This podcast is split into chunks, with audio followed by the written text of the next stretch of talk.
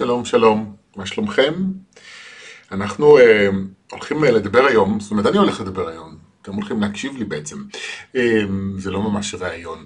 אה, אני רוצה לדבר היום על אה, רוחניות ביום-יום. אחד הנושאים שעלו בקבוצת פייסבוק שאני מנהל, שנקראת תקשור עם העולם שבפנים, לפני כמה שבועות ביקשתי מחברי הקבוצה אה, שיספרו לי על אה, דברים שמעסיקים אותם, נושאים שהם מעניינים אותם, שהם היו רוצים שאני אה, אהפוך לפודקאסטים, ואיך להביא את הרוחניות ליום-יום עם כל השגרה והלחצים והמחויבויות והדברים שאנחנו צריכים לעשות, איך בתוך זה אנחנו מכניסים את הרוח בעצם. אז זה נושא אחד שאני רוצה לדבר עליו היום, והנושא השני שגם עלה ב, ב, באותה הזדמנות, זה כל הנושא של הפחד מהפחד, והפחד לפחד. שזה נשמע על פניו שני דברים מאוד שונים, אבל איכשהו, יש לי תחושה שהם יתחברו לנו היום בחצי שעה הקרובה. אז קודם כל, אני חוזר רגע לאיך בעצם להביא את הרוחניות ליום-יום, כשהיום-יום שלנו מורכב רובו ככולו מדברים שאנחנו מחויבים אליהם. אז זה קודם כל מצריך לענות על השאלה מה זו בכלל רוחניות. כשאנחנו רוצים להביא אותה ליום-יום שלנו, מה זה בעצם אומר? האם רוחניות זה לשבת ולעשות מדיטציה חצי שעה בבוקר, חצי שעה בערב? כי אם כן, זאת עשויה להיות בעיה עבור חלק מהאנשים, או אתגר מאוד משמעותי, אני אגיד את זה בצורה קצת יותר עדינה. אמ, אני חושב על עצמי, אם אני צריך עכשיו להקדיש שעה ביום יום שלי אמ, למדיטציה, וואלה, זה יכול להיות, יש ימים שאני לא רואה איך אני עושה את זה. אז השאלה האם זו להביא את הרוחניות ליום יום. אמ, בכלל, תרגול רוחני אה, הוא בדרך כלל דבר שלוקח זמן, זאת אומרת אם אני עושה מדיטציה, אה, אם אני... אה, מה איזה עוד ארגונים רוחניים בעצם יש? אני כזה מדבר על זה ואני חושב על זה תוך כדי ואני אומר, רגע, איזה עוד ארגונים רוחניים יש? אפשר לעשות אנשים שמתרגלים נאמר יוגה ועושים את זה בבוקר או בערב. זה גם סוג של תרגול שהוא פיזי רוחני, שהוא במהותו תרגול רוחני בכלל. מה זה אומר? אני חושב שזו שאלה, ודרך אחרת אה, שבה אני רואה בכלל מה זה רוחניות, היא אני בכלל לא מתעסק במילה הזו כמו שאני רוצה להביא את המודעות שלי ליום יום. אה, ועל זה אני בעצם רוצה לתת את הדגש. כי כל עוד אני מתרכז ב, אוקיי, אני רוצה לעשות יוגה, אני רוצה לעשות מדיטציה ואין לי זמן, ואם אין לי זמן לזה, אז אה, אני כאילו מפסיד אה, איזושהי התפתחות רוחנית או מצמצם את, אה, את הטווח של ההתפתחות שלי או את הקצב שבו אני מתפתח, כל עוד אני מסתכל על המציאות מהנקודת מבט הזו, אני באמת יכול להפסיד. אה, אבל בעיניי רוחניות ביום יום היא בעצם מודעות ביום יום, היא לחזור ולהיות בתשומת לב למי שאני ולמה שקורה.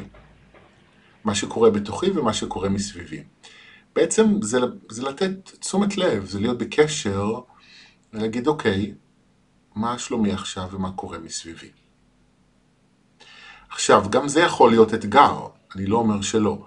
אם אני אה, נמצא בתוך יום עבודה, או כשאני נמצא בתוך יום עבודה אינטנסיבי, אין לי זמן אה, הרבה פעמים לעצור ולראות, רגע, עובר עליי ככה, עובר עליי ככה, ו... כזה לשאול את עצמי שאלות ולדבר עם עצמי ולברר עם עצמי מה אני עובר ומה קורה. אני בתוך השגרה, בתוך הרצף של האירועים, ולעצור את הרצף הזה זה באמת יכול להיות לפעמים מאתגר. אז אני חושב שכדאי אולי רגע לקבל את, ה, את הנקודת מבט הזו שאני אומר כרגע, זה יכול להיות מאתגר. ואנחנו צריכים לקבל את זה לדעתי. אה, זה לא אומר שזה בלתי אפשרי. זה רק אומר שלא בהכרח אה, אני אקדיש תשומת לב אה, לעצמי ולמה שקורה, אה, ואולי באותו, באותו היקף או באותה אינטנסיביות שבה אני רוצה, וזה בסדר. אוקיי? זה בסדר. זו נקודה נורא חשובה בעיניי, משום שפעמים רבות אנחנו חיים עם הפער הזה. יש אותי ויש את איך שאני רוצה להיות. והפער הזה יכול להיות מצד אחד משהו שידחוף אותי קדימה, יש לי איזושהי השראה מסוימת, איזשהו vision שאני רוצה להפוך למציאות, ואני מכוון את עצמי כדי להגשים אותו. אבל הרבה פעמים זה הופך להיות אה, מקור לביקורת עצמית ולשיפוט, וזה, וזה מגביר את התחושה שאני לא מספיק טוב כמו שאני. אה, ואני חושב שאולי הדבר החשוב בדרך זה רגע כמה שאפשר לשים לב שיש לי ציפיות מעצמי ולבחון עד כמה הציפיות האלה הן ריאליות או לא, כמה אני באמת יכול להגשים אותן, ובעיקר למה זה נורא חשוב שאני אגשים אותן. אמ, מה אני חושב שזה ייתן לי אם אני אעמוד בציפיות האלה שיש לי מעצמי? אה, איזו תחושה פנימית אני רוצה להפסיק להרגיש, אה, או איזו תחושה פנימית אני רוצה להתחיל להרגיש, הודות לכך שאני אעמוד בציפיות וביעדים שאני שם לעצמי. וככל שאני מברר עם עצמי יותר בכנות את העניין הזה, אני יכול גם לגלות האם באמת הציפיות שיש לי מעצמי יכולות להביא אותי אל אה, אותה חוויה שאני רוצה לחוות, או, יכול, או זה באמת יכול לעזור לי להפסיק לחוות את החוויה שאני חווה בתוכי כרגע. אני אומר לכם כבר עכשיו מראש, במרבית המקרים התשובה תהיה לא. ומשום שהתשובה היא לא, מה שקורה כתוצאה מהציפיות האלה זה ביקורת ואשמה ותחושה שלא מספיק טוב. משום שהציפיות האלה הן לא באמת ריאליות. אנחנו לא יכולים באמת להפסיק להיות מי שאנחנו דרך זה שאנחנו שואפים להיות מישהו אחר. ולכן אני אומר שכדאי קצת לחזור לכדור הארץ, כי ציפיות מנתקות אותנו מכדור הארץ, מהמציאות. בואו נחזור רגע לכדור הארץ. זה בסדר שאנחנו חיים בחיים מאוד אינטנסיביים, זה בסדר שאנחנו עסוקים ועמוסים, במיוחד אם יש לנו קריירות מאוד uh, תובעניות, uh, הורים לילדים, uh, אפילו אם אין לנו ילדים ואנחנו עסוקים, נגיד, יש אנשים שאני מכיר שמטפלים בהורים המבוגרים שלהם, וזה גם לפעמים יכול להיות מאוד תובעני. כל זה הוא בסדר גמור, אלה החיים. אנחנו אמורים לחוות חוויות, להתנסות בהתנסויות, זה, זה הדרך שלנו להתפתח, ומהבחינה הזו הכל בסדר. אמ, ואני חושב שאם אנחנו, אני אומר את זה בכוונה כי זה כאילו נשמע טוב, אז הכל בסדר, אז מה אני צריך לשנות, אבל אני חושב שאם אנחנו באמת חוזרים לכדור הארץ מהבחינה הזו, ומוכנים לקבל את עצמנו כמו שאנחנו, אז מתוך זה יותר קל יהיה לראות איך באמת אני מביא את הרוחניות ליום-יום. איך אני באמת הופך את החיים שלי אה, למסע רוחני. אז אה, אולי הדרך בלהפוך אה, את החיים שלי למסע רוחני, היא קודם כל להתחיל להתייחס למה שקורה לי כמסע רוחני. דיברתי על זה באחד הפודקאסטים האחרונים, ואני חוזר קצת לנקודה הזו, שאנחנו נמצאים בכדור הארץ בשביל להתפתח, ומה שקורה במציאות שלנו הוא חומר הלימוד. ההתרחשויות עם השיחות שלנו עם אנשים, האינטראקציות, הדברים שאנחנו מרגישים, הדברים שאיתם אנחנו מתמודדים, כל אלה הם חומר הלימוד. ומתוך מה שאנחנו חווים אנחנו לומדים. או שלא, יש אנשים שלא לומדים מהניסיון חיים שלהם ומשחזרים את אותן טעויות ואת אותן בעיות אה, ולא משתנים אף פעם. אבל אם אנחנו באמת מוכנים להתייחס לכל החיים שלנו כאל מסע רוחני, כל דבר הוא הזדמנות ללמידה וגדילה והתפתחות, אז אנחנו בעצם ממשיכים אולי לחיות כרגיל, אבל אנחנו בעצם חיים אחרת. אז אני חוזר למה שאמרתי מקודם, אני חושב שהנקודה הבאה באיך עושים את זה, אה, היא להביא בעצם את התשומת לב, את המודעות שלי למה שמתרחש. וכשאני מדבר על מודעות, אני מדבר על קודם כל לידע את עצמי, מה קורה. מודעות הרי זה מלשון לדעת ולידע, אני אולי לא מדויק לגבי המבנה של השפה העברית, אבל הדמיון הוא מספיק אה, גדול בשביל שאני אשחק עם המשחק מילים הזה, זה הכל עניין של לדעת. ולדעת לא מבחינה שכלית, אלא לידע את עצמי מה אני מרגיש עכשיו. ולכן התרגיל הפשוט אה, ביותר שאני מציע לאנשים שלומדים אצלי בסדנאות, או אנשים שבאים לעבוד איתי פרטי, זה תרגיל שאני, לי הוא מאוד עזר בתחילת הדרך שלי, זה לעצור מספר פעמים ביום, בכל מיני רגעים ונקודות בזמן. אה, זה יכול להיות בתור לדואר, אה, באיזשהו רגע לחוץ בעבודה, בערב מול הטלוויזיה, בבוקר כשאנחנו מתעוררים ועדיין שוכבים במיטה, לפני שיחה עם מישהו שאנחנו מאוד לחוצים או מפחדים מהשיחה הזו. בכל מיני רגעים, קטנים וגדולים, לעצור ולשאול את עצמי, ממה אני מפחד עכשיו? סליחה, למה אמרתי את השאלה הזו? לשאול את עצמי, ממה אני, מה אני מרגיש עכשיו? זאת השאלה. לא תמיד התשובה תהיה פחד, אבל השאלה היא, מה אני מרגיש עכשיו? ו... ואני שואל את השאלה הזאת, אני כזה מפנה את תשומת הלב שלי פנימה אל תוך עצמי. אפשר ממש להתמקד באזור של הבטן, שזה אזור הרגשות. ולשאול את השאלה ולהרגיש, לחוש, מה, מה אני מרגיש בעצם. עכשיו, לפעמים אין תשובה, ולפעמים התשובה יכולה להיות כזו מאוד מעורפלת, רע, טוב, אני מרגיש מכווץ, אני מרגיש רפוי, אמ, וזה בסדר אם התשובות הן כאלה. אנחנו לא בבית ספר מהבחינה הזו שיש מבחנים, אין לנו אה, סמסטר וסוף שנה, אז אנחנו צריכים רגע להירגע עם ה... כמה שאפשר, עם המרוץ, ופשוט ללכת עם מה שקורה.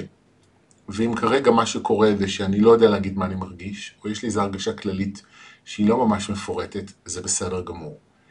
וזה חשוב להתמיד בתרגול הזה, אמ, כדי שיקרו שני דברים. אחד, הקשר שלי לעצמי, לרגשות שלי, יהפוך להיות יותר יציב, יותר ברור, וכדי שהיכולת שלי לתקשר עם עצמי, מה שאני מרגיש, תהפוך להיות יותר קלה, ואני אוכל לקלוט יותר ניואנסים על מה קורה בתוכי. אה, אז יכול להיות שבהתחלה התשובות יהיו מאוד כלליות, אבל בהמשך הדרך אני אתחיל לקבל או לשים לב לתחושות יותר ספציפיות.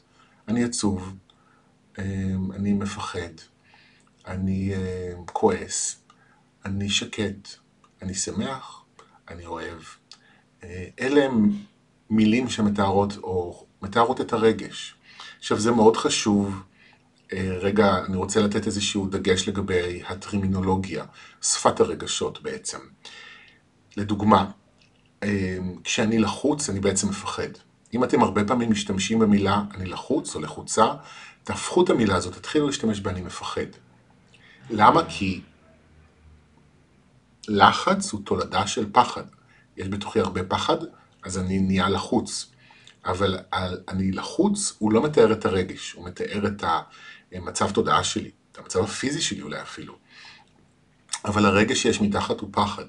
אז אם אתם תתחילו להשתמש במילה אני מפחד ותראו, זה כבר מקרב אתכם יותר לעצמכם למה שבאמת קורה. עוד, עוד דוגמה, אמ, אנשים שאומרים לי רע לי. רע לי זה בעצם בדרך כלל כואב לי. יש לי כאב בלב, שאני מתרגם אותו למילה רע. אמ, אז גם, אם אתם עושים את השימוש במילה הזו כדי לתאר את עצמכם כשכואב לכם, תגידו, כואב לי. גם זה אה, הבדל מאוד גדול, כי, כי במקרה הזה, כי כאב זה הרגש, רע לי זה קצת, אה, יש בזה קורבנות, וזה לא באמת הרגש. לא באמת רע לי.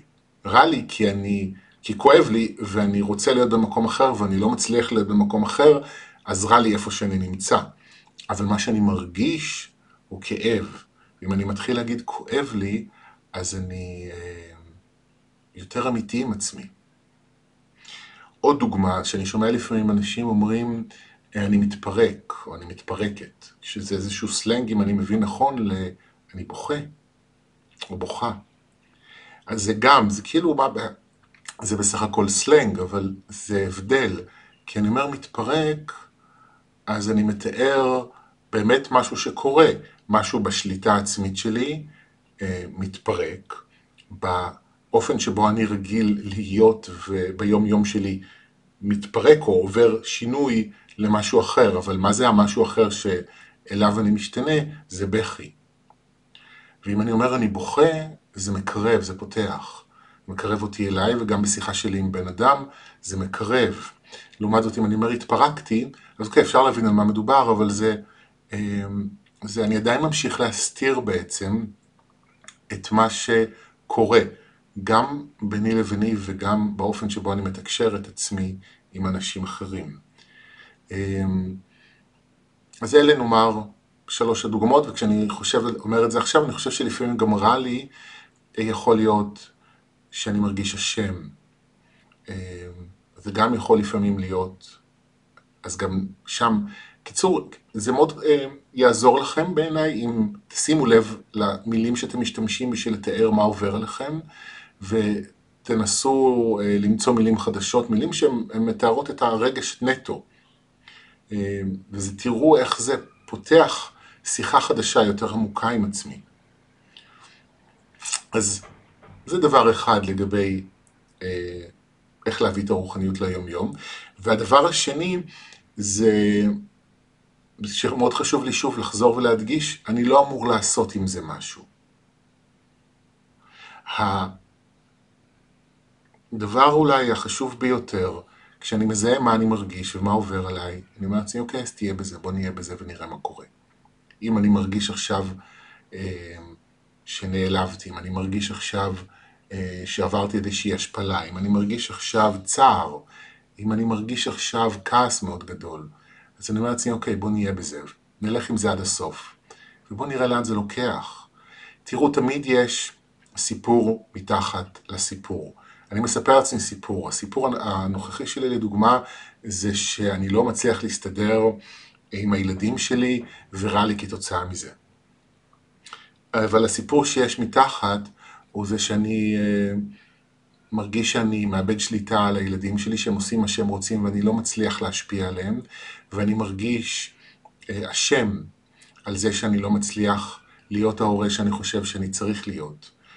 ואם אני יורד יותר לעומק, אם אני הולך עד הסוף עם החוויה הרגשית הזאת, אז אני יכול להגיע יותר לעומק ולגלות שבעצם אני מסתובב בעולם ומרגיש לא מספיק טוב. וזה מופיע, זו חוויה שמופיעה בכל מיני תחומים, וכשהיא מופיעה בהורות שלי, אז אני מרגיש שאני לא מצליח להשפיע על הילדים שלי, אני מרגיש אשם על זה, שאני לא כמו שאני חושב שאני צריך להיות, ואז בשכבה העליונה ביותר, המודעת, התחושה היא, אני מרגיש רע עם עצמי. וזו דוגמה, יש תמיד שכבה מתחת לשכבה, יש סיפור מאחורי הסיפור, וכשאני נמצא עם חוויה רגשית מסוימת, שבעצם מספרת לי מי אני כרגע, אני גם יודע שיש תמיד איזשהו סיפור יותר עמוק על מי אני. ואני תמיד מחפש אותו. עכשיו, אני לא מחפש אותו בשכל, כמו שאני יודע שהוא קיים, והדרך שלי לגלות אותו היא קודם כל לכבד את המקום שבו אני נמצא.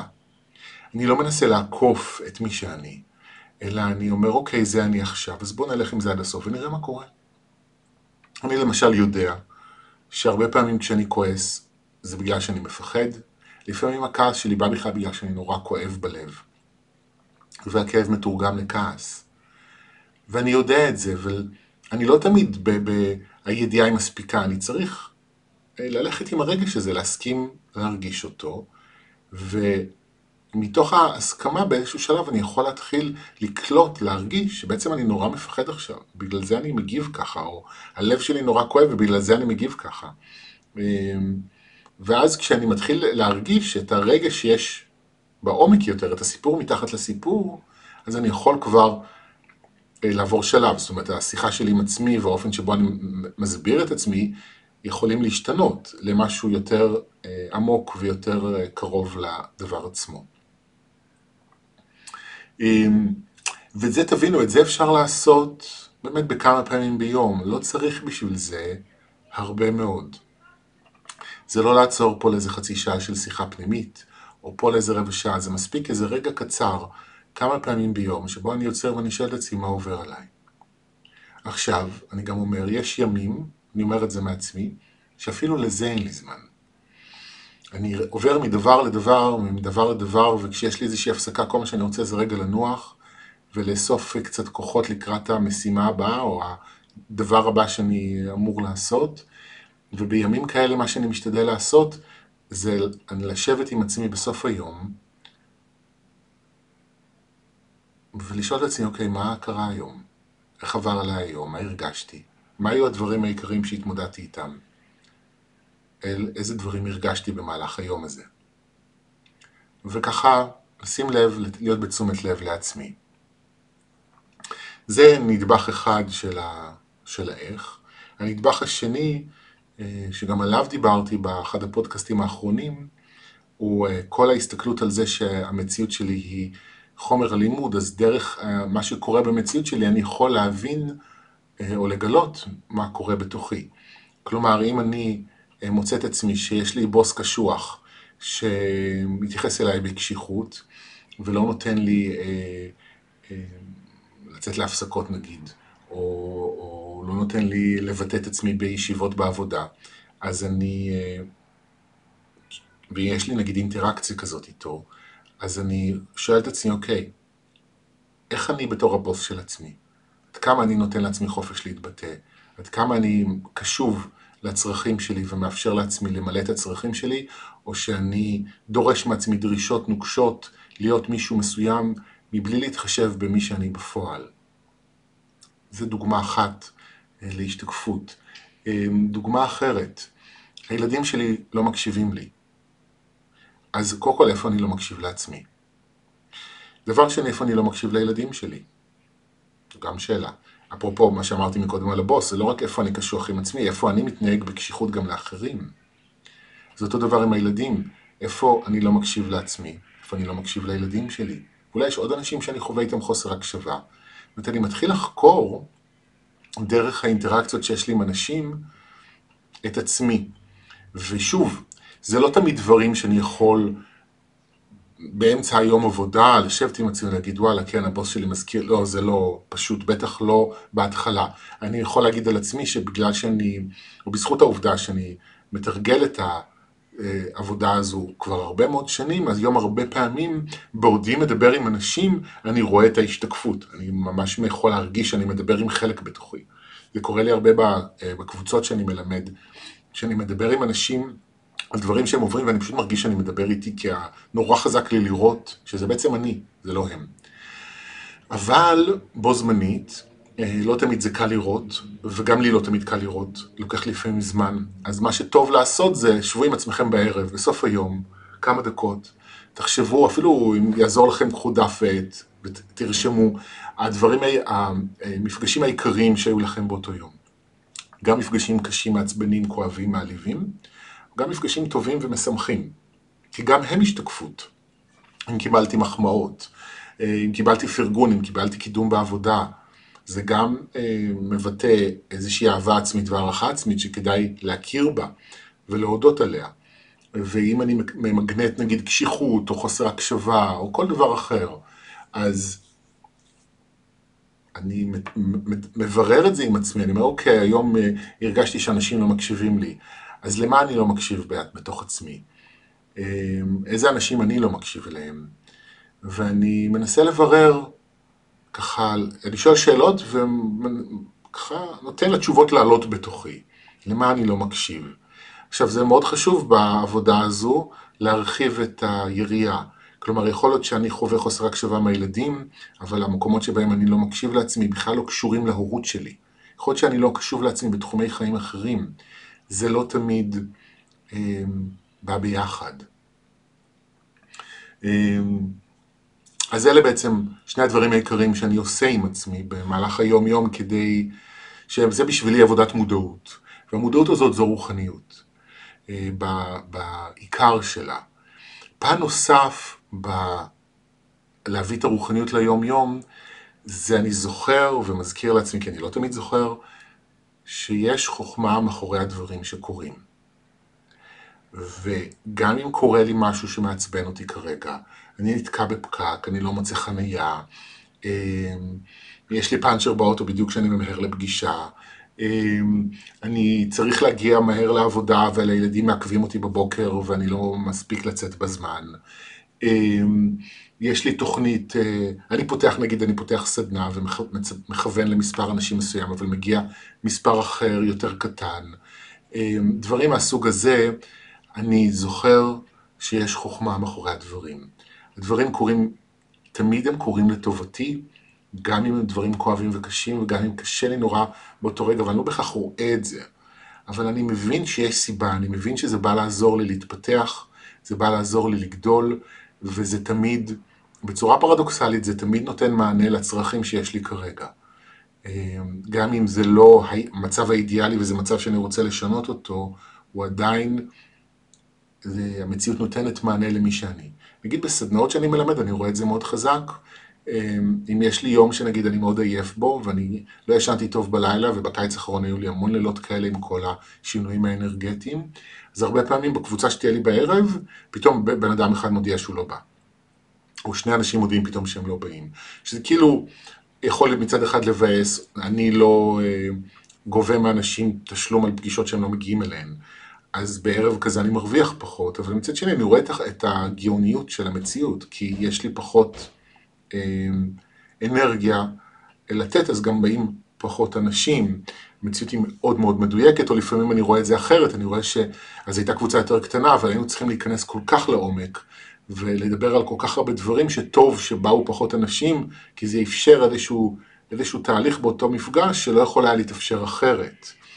אמ, אז אני זוכר את זה, אני לא תמיד רואה את החוכמה של הדברים באותו רגע, אבל אני יודע שהחוכמה הזו קיימת.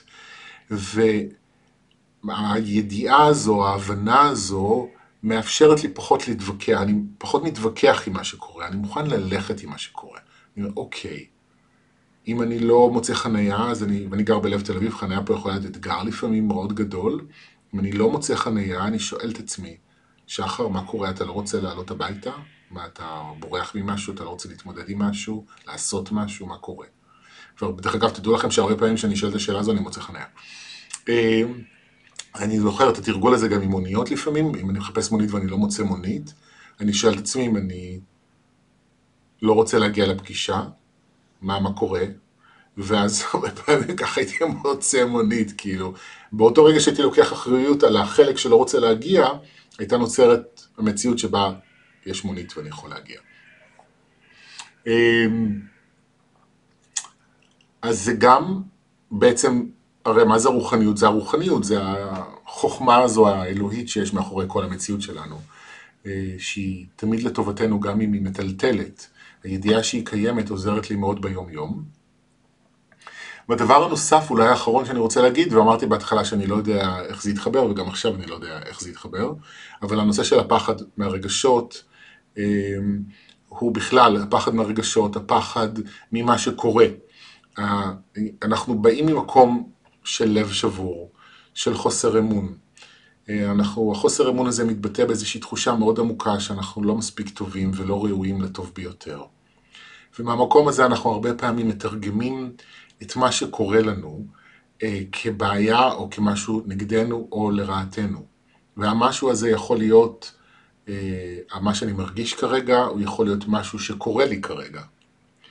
אנחנו מאוימים ונדרכים ורוצים שזה ייפסק, כי אנחנו בטוחים שמה שקורה הוא לא טוב. לפעמים אני יכול להבין את זה, כי לפעמים זה הגיוני, לפעמים באמת קורים לנו דברים קשים שאנחנו לא רוצים להיות בהם. ו- ויש, אני, כאילו, יש לי הבנה על האינסטינקט הזה אצלי, או כשאני פוגש את זה אצל אחרים, אבל הרבה פעמים האינסטינקט הזה הוא לא נכון. הרגשות השלילים שלנו לא באמת גדלים אה, ומשתלטים עלינו אם אנחנו מרגישים אותם. הם גדלים קצת, אבל אז הם מתפוגגים. ואם אני מאפשר לעצמי להרגיש פחד, זה לא מה שאני אצור מציאות מפחידה. כי אם אני מאפשר לעצמי להיות כמו שאני, ומקבל את עצמי כמו שאני, המציאות שאני אייצר היא מציאות של קבלה. אבל אם אני מתנגד לעצמי בכוח, ומנסה להפסיק את עצמי, אז המציאות שלי תהיה בהתאם. כלומר, מי שאני ומה שקורה לי הוא בסדר, הוא חכם, הוא לטובתי, וכשאני מזכיר לעצמי את זה ברגעים מסוימים, זה מאוד עוזר לי. כי במקום של החוסר אמונה, של החוסר אמון, שם יש את הפחד, שם יש את הניסיון לשלוט, שם יש את ההתנגדות, אה, ושם מתחיל הסבל. ושם גם הוא נוצר, הוא לא רק מתחיל. זאת אומרת, זה מקור הסבל. ההתנגדות שלנו למה שקורה מתוך החוסר אמון, שאומר שאני לא מספיק טוב ולכן מגיע לי עונש, ולכן דברים רעים קורים לי, ולכן אני כזה, ולכן אני כזה. אז כדאי לזכור שכל המקום הזה, והשיח הפנימי הזה, הוא בא מכאב, הוא בא מהלב השבור, והוא איננו באמת אה, קשור למציאות. זהו, נראה לי שכיסיתי את ההבנות שלי לגבי איך אה, מביאים את הרוחניות ליום-יום. יש לכם עוד אה, נקודות לגבי זה או שאלות, אני אשמח שתכתבו לי בתגובות ואני אענה ככל שאני אוכל, או בכתב או בפודקאסט הבא. תודה רבה שהאזנתם, ביי ביי.